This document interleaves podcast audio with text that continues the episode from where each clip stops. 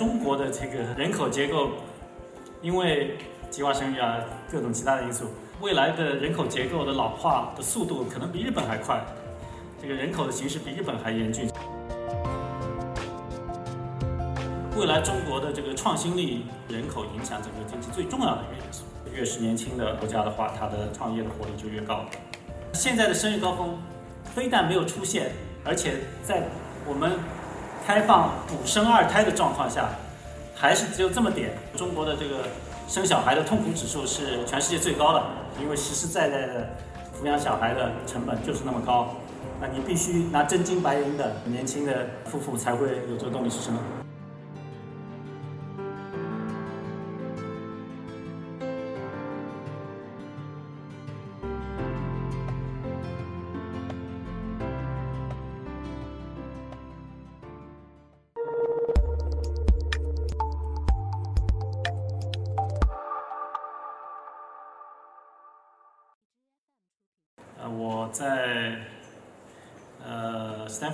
士的时候，大概是就一零年、一一年的时候，那那个时候是我是研究呃，主要是各个国家的创新跟创业的活力。后来就发现，这个尤其是看了日本的案例以后，就发现，尤其是人口年龄结构对这个创新活力。有很强的这个相关性，所以在这方面就做了一个深入的研究。后来回国以后，就发现中国的这个人口结构，因为计划生育啊，各种其他的因素，啊，未来的人口结构的老化的速度可能比日本还快，这个人口的形势比日本还严峻，就发觉这是个很大的问题。我认为，可能未来中国的这个创新力，人口影响整个经济最重要的一个因素。尤其现在对吧？咱们就知道这个中美呃大国之间的竞争嘛，啊，最后当中国进入那个中等收入以上的以后，跟发达国家的竞争主要是就是创新力的竞争，所以这个话题就变得更加重要。那我先给大家看这个图啊，这个图还是比较直观的。人家问我就中国的创新力到底怎么样？那看这个图就比较清楚。就横坐标就是人均 GDP，纵坐标是创新指数。创新指数它是衡量了专利啊、创业啊、高科技出口产品啊等等一些综合的因素综合出来的一个指数。这个图就是呃人均 GDP 跟创新指数啊这么一个这么一个关系。那中间这个一个圆圈的大小就是这个经济体的这个人口的数量。中国是跟印度就是两个大圈，然后中间也拟合了一条线，然后上面一个比较大的小圈，就比较大的小圈是这个。啊，美国，中国的创新力怎么样？中国的创新力相对于它的人均 GDP 来说是是特别的好，啊，它是远远在其他的这些国家同一条竖线上面，远远的在在上面。好到什么程度呢？就如果把这个圈横过去看的话，中国的创新力相当于中等偏上啊国家收入水平，这对中国未来的这个经济是非常啊可以说是非常乐观的，因为。这个创新力旺盛的话，就预示着未来的中国经济会发展的非常好。但是从一些人均的角度呢，如果按照其他的人均角度，跟发达国家比还是有一定的差距。所以中国处于啊这么一个水平。那未来中国的创新力到底会呃怎么样发展呢？我们看从一些其他的一些指标，我们如果看投入的指标，就花了多少钱在做研发。那现在中国的啊这个研发投入占 GDP 的百分之二，而且还在快速的这个增长。那美国的话，它的这个呃研发的投入占 GDP 的百分之二点六左右。所以呢，从总量来说呢，因为美国的经济总量还是比中国大，啊占比呢又比中国高一些啊，所以总量来说，啊从啊美元计的话，它还是只是中国的一倍左右。但中国赶得很快，中国这个这个还是一个非常。快速的上升趋势，而且从投入的人员数来说，因为中国的这个研发人的成本其实还只有美国的差不多三分之一、二分之一左右，所以从投入的研发的人员数来说，已经是接近甚至超过美国的水平，而且未来可能会远远超过美国的水平。所以在近期来来说，中国的这个创新的这个活力，从它投入的呃这个规模来说，应该说是。呃非常非常看好。就人口跟创新的这个关系，可以用这个三个方面的效用来表述。啊，第第一个是规模效应，第二个是集聚效应，第第三个是年龄结构效应。规模效应就是说，你人口越多，规模越大，市场越大，那你可能的创新力就越旺盛。呃，我们分几个行业来看，它的规模效应有多大？制造业，呃，这个规模效应就是，我们其实规模效应都知道，你的固定成本投入越大的行业，它的这个规模效应越大。那制造业，尤其是高端的制造业，就是最高端的，比如说，比如高铁，啊，或者是大飞机，啊，一个小的国家、小的市场是不能支撑这样的一个啊巨大规模效应的啊这样的一个一个产业，OK，所以制造业有个巨大的规模效应。服务业要看什么样的服务业啊？服务业如果是餐馆，是吧？那我们知道，其实规模效应并不大，它只服务于它啊本地的呃一些啊周边的附近的一些客户。但是有现在出现的我们说的，尤其是电子商务的啊这些服务业，它其实具有啊很强大的规模效应，因为它的这个呃固定投入成本非常大啊，你要做一个像。阿里巴巴这样的网站，或者像携程这样的网站，我们都是几千个人、几千个研发工程师啊，在在做这样的投入啊。这就是为什么说啊，在这些行业啊，电子商务行业，或者在我们这个线上的旅游行业，我们就看到，其实美国的，因为它占了世界上发达国家里面最大的市场，所以它的公司就比较成功。像欧洲啊，或者其他的一些小国，它就没有这样的非常成功的或者全球性的企业。其实归根结底还是回到这个创新。有些行业你需要创新，需要大量的研发的投入，这样的这些行业的话，其实是对于有一个大的本地市场啊是非常非常重要的。如果是一个呃互联网行业，就是尤其是这种电子商务，呃互联网行业，它需要跟当地的本国的无论是客户也好，业内的不同的公司。还有跟当地的法律环境需要一个紧密的结合，这样的一些公司，这样的一些行业的话，那尤其是本国的大的市场是非常重要。以前我们呃这个互联网有一种说法，就是说美国做什么商业模式这么创新，我们抄到中国来就可以了。美国可能是先做出来，我们抄过来可能是做了这个呃就几个月的延迟，我们就在中国能够抄。那现在反过来了，中国反而是先出来一些啊创新的这个模式、创新的行业，那美国去抄。那为什么中国能够先出来呢？这确实是因为它的大的市场。因为我们知道，一开始我们要达到一个规模效应，如果你规模效应能够需要一百万个客户的话，你中国只需要百分之一的哦千分之一的这个人口啊，能够采用这个东西就够了。那美国可能需要啊千分之三的人口，那中国可能比美国更先能够达到这样一个规模效应，那就会比美国早。所以市场越大的市场的话，它越能够早的。去尝试一些新的东西，因为它最早具备这个市场规模，使得这些企业能够早一点啊，能够得到啊它的这个锻炼，它把的这个技术产品成熟以后啊，然后就可以复制到其他国家的更小的市场。所以在现在看来，有些创新的行业的话，也是因为规模效应导致它能够在时间上能够更加领先于啊那些小国的这样公司。所以越来越多的这个创新行业的话啊，使得这个规模效应。比原先的我们说的一般的服务业或者制造业放大，所以这个是非常重要的一个规模效应。集聚效应是人口的分布问题，就是人口如果能够集中在一起，无论是说制造业上下游能够集中在一起，或者服务业你更方便的服务啊比较密度大的这个城市里的客户，还是说这个创新产业里面我们比如说各种各样的人才能够很方便的这个交流啊这样一种啊集聚的啊正效应的话，对于啊，无论是制造业还是服务业还是创新产业，都是啊非常重要的。其中跟政策相关的，就是说，就像中国的这个大城市是太小了还是太大了？那如果从这这张图来看的话，其实中国的大城市还是太小了。啊，横坐标是一个国家的人口，纵坐标是一个国家最大的城市的人口数量。所以，一个国家越大，嗯，它人口越多，它最大的城市的话，应该就是这个国家的最创新力最旺盛的一个地方。它应该也聚集最多的人才啊，最多最多的人口，啊，这个是一个正相关的关系。我们看到，在这条线以下的，就其实它的最大城市的人口偏小的啊，在这个线以上的，就是它最大的城市的人口是偏大的，偏上的就比如像东京，东京有三千七百万人口，那相对于它一亿多人口的这个规模来说啊是很大的。但是，呃，我们可以看到这个上海、北京啊，这个其实都是偏小的。上海、北京就在这条线的下面，就上海在那儿。啊，就上海如果按照这条线的这个划分的话，其实上海可以聚集啊三四千万人至少啊。那我们刚才讲了这个集聚效应跟这个呃规模效应，那下面我们着重来讲一讲这个老龄化年龄结构的这个效应对创新的影响。我们先讲讲这个日本，OK，就日本的经济过去二十年多年，甚至于说三十年，它出现了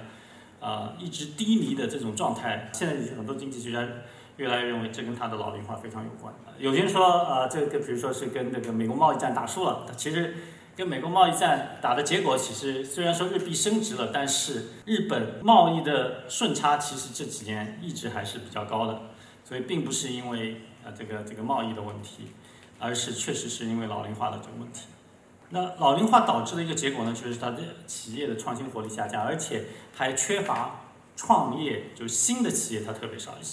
创新型的企业很多是小企业，这些新企业啊。创业的这个企业，它没有既得利益和官僚体制的束缚，它有比较强的这个激励机制，它市场敏锐性也够，所以呢，很多颠覆性的创新呢就来自于这些企业。那我们看日本在这几年啊，它的每年新注册的这个企业来看呢，就八十年代它还有比较多的这个新注册企业，但是到九十年代啊，它的新注册的企业就下了一个台阶，它的创业活力啊是下降了很多。那这些。缺失的创业型的企业对日本经济其实造成了很大的影响，尤其是跟美国的在高科技、高科技行业的竞争。我们列了美国最大的十大的高科技企业的公司，跟日本前十大的高科技企业的公司，这个可能还是前两年做的。所以美国最大的这个高科技公司，比如 IBM、HP 啊，现在还在列在上面。那现在看的话，现在其实这些都已经换成。这个这个 Google 啊啊 Facebook 啊这些这些公司，但不管怎么样，即使在这个名单上，美国的前十大高科技公司，其中有一大部分都是过去三四十年、二三十年新创出来的企业，而日本，我们看它这些公司的话，基本上是二战以后啊没有最新新新创的，就二三十年新创的啊。企业，那这个就是一个巨大的差异。那我们知道，其实现在新的这个 IT 行业，啊，其实美国是基本上是可以完胜啊日本的企业，啊，日本的企业不仅竞争不过美国的企业，而且其实在跟中国、跟韩国啊这样的新兴经济体在高科技行业领域竞争也处于颓势，所以这跟它的新企业的缺失是很有关系的。日本是世界上最早进入老龄化的国家，其他发达国家。还会有一个我们叫做生育高峰，在美国有一个，就六十年代有个生育高峰，而且到现在为止，美国还是维持了比较高的生育率，而且美国有移民，欧洲也有一个小的生育高峰，欧洲也有相当多的移民。日本是二战以后，它的这个生育率就快快速的下降，到八十年代末九十年代，它都已经下的降的到更替水平以下，而且现在是一个啊。一点三、一点四的水平，就每个妇女只生一点三、一点四个小孩，远远低于更替水平。不同国家的这个创业的活力，按年龄段来分，我们可以看到，基本上创业的最佳的年龄是在三十岁左右。啊，那我本人也是差不多是三十岁左右创业的。嗯，然后我们各个国家的这个创业的活力差距还是比较大的。美国在发达国家里面可能是最高的啊之一吧。啊，比相对于欧洲来说是高很多。日本是整体来说它的创新啊，这创业的活力指数是最低的，尤其是可以看到日本的三十岁的人的创业的活力还不如五十岁的人，就是日本整体的创业活力低，尤其是他的年轻人不怎么创业。我们发现，越是老龄化指数高的国家，或者是劳动人口里面，呃，平均年龄越高，或者是老人越。占比越高的国家，它的创新活力就越低，啊，这是一个比较明显的一个正相关的关系。如果看所有国家，也同样啊，也有这样的一个正这个正相关的关系。越是年轻的国家的话，它的创业的活力就越高。所以，一个主要的结论就是，一个国家的创业活力会受到老龄化的拖累。这个书里面呃讲了很多原因，其中一个最主要的原因，我们说是一个晋升阻挡效应。啊，晋升阻挡效应什么什么意思呢？就是我们看这么这么一张表，就当日本的年龄结构还是比较年轻的时候，比如说在七十年代，有三分之一的人，有百分之三十几的年轻人，他在三十五岁之前就能晋升到这个经理这么一个职位；百分之二十四的人，差不多四分之一的人，在四十五岁之前就能当上部门负责人。但是这个数字到了八十年代，到了九十年代就下降了一半，啊，只有六分之一的百分之十六的人到九十年代在三十五岁之前能够做到啊部门经理，要做到部门负责人，只这个数字只有百分之七点几了啊，所以随着他的年龄结构的老化，啊，那日日本公司里面大多数越来越多的是五十多岁的人，他们把这个位置占住了。他们年轻人的这个晋升的空间就受到了很大的影响。那为什么这个是对于创新跟创业很重要呢？对于创新来说，一个企业里面最需要创新力的，可能这些新项目，在日本的企业里面啊，在九十年代的话，可能就是必须是五十岁的多岁的人才能去负责这个项目啊，在七十年代，可能三十多岁的人就能负责这个项目。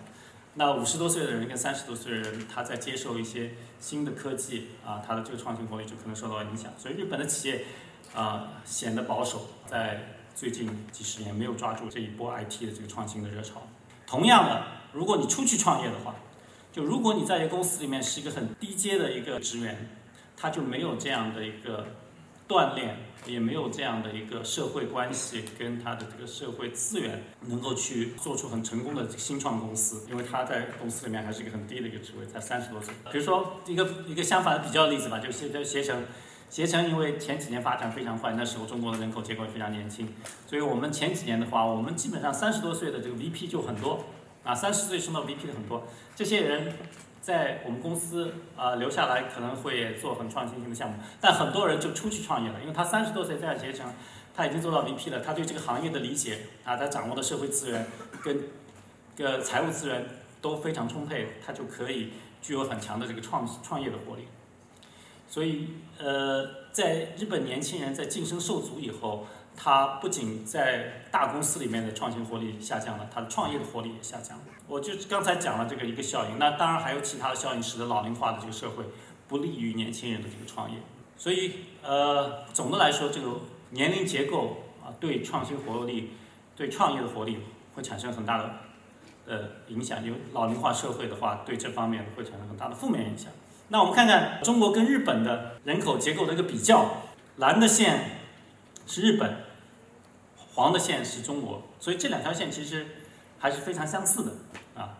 但是有个延迟，差不多三十五年的延迟。说中国现在人口结构非常像三十五年前的这个日本，所以未来我们会不会在创新走入日本的陷阱，这个是非常值得深思的啊。如果我们的人口结构不得到很大的纠正的话，那我们看看未来中国的人口预测到底是怎么样啊？这本书里其实做了很多的这个详细的分析，那我只能简单用这个图跟他说说。这个图首先看，就这个中国的人口，啊，这个金字塔图啊，每个年龄段用一个 bar 来来来来表示。首先大家可以看到这个图的话，对吧？这零到几岁的这个这个小孩，比起啊三十岁、五十岁的这个人少了很多啊，这个是一个倒金字塔形的这个结构，所以未来这个中国的这个老龄化会非常严重。啊，另外一个很值得大家关注的是说，人口实际上是由二十五年。一个周期，因为平均的育龄妇女是二十五岁啊，现在中国是二十五岁，这个年龄在增加，那现在基本上还是接近二十五岁。如果啊，我们用同样的逻辑，我们应该实际上是看到现在是一个生育高峰，就现在正好又是二十五年的一个周期，那现在的生育高峰非但没有出现，对吧？而且在我们开放补生二胎的状况下。还是只有这么点，那说明实际上中国的生育率已经到了一个非常低的水平。那未来中国的这个人口预测的话，其实是非常不乐观的，因为现在我们实际上应该是个生育高峰，那未来这个生育高峰过了以后，那现未来的育龄妇女就会快速的减少，那每年百分之几的这个减少。首首先，它的育龄妇女就减少；其次，更严峻的是，它的生育欲望也会快速的减少。我曾经写过一篇文章，说中国的这个生小孩的痛苦指数是全世界最高的。这个其实一点也不夸大，因为中国的房价相对于收入来说是最高的，中国的育儿成本相对于我们的收入来说可能也是最高的。然后中国妇女又特别强，中国妇女参加工作的比例可能也是世界上最高的，所以中国妇女生小孩的机会成本也是世界上最高的。所以综合几个来说，中国的生小孩的痛苦指数可能世界最高。所以一点大家一点不要奇怪，说未来完全放开以后，啊肯定会完全放开嘛，完全放开以后。中国的自然生育率也是全世界最低的，可能比现在的日本还要低。政府补贴是最直接或者必须的，就是你说再好听的说鼓励让大家去生，大家都不会有这个动力去生，因为实实在在的抚养小孩的成本就是那么高。那你必须拿真金白银的年轻的呃夫妇才会有这个动力去生。那问题是要给多少钱呢？这个图大家看一下，就不同国家用 GDP 的百分之几，横坐标是用了 GDP 的百分之几来鼓励啊生育啊，纵坐标是它的生育率，所以基本上还是个正相关的关系，所以花钱还是有一定效果的。大家看一下要花多少钱啊？就一般国家都花了百分之一到百分之五。比较成功的国家，生育率比较高的多的国家，花到了百分之四到五。这个就是像一些北欧国家啊，啊，瑞典啊，这个这个冰岛啊，丹麦啊，还有一些像新西兰这些国家，这些花了到百分之五的这个啊这个 GDP，那这是个巨大的一个数字啊。那中国是不是有这个准备或者有这个能力去呃花这么多钱去鼓励生育啊？这个是非常值得大家关注的一个话题。呃，总的来说，就是希望这本书能够引起啊学者啊，这个政府的决策者对创新力跟人口的这个关系能够啊更加关注这个问题，也是希望能够越来越多的人呢能够来探讨，来够能够达成共识啊。最后也希望这个这这个政策能够尽早的能够朝着这个我们希望的这个方向去啊推动改革。谢谢大家。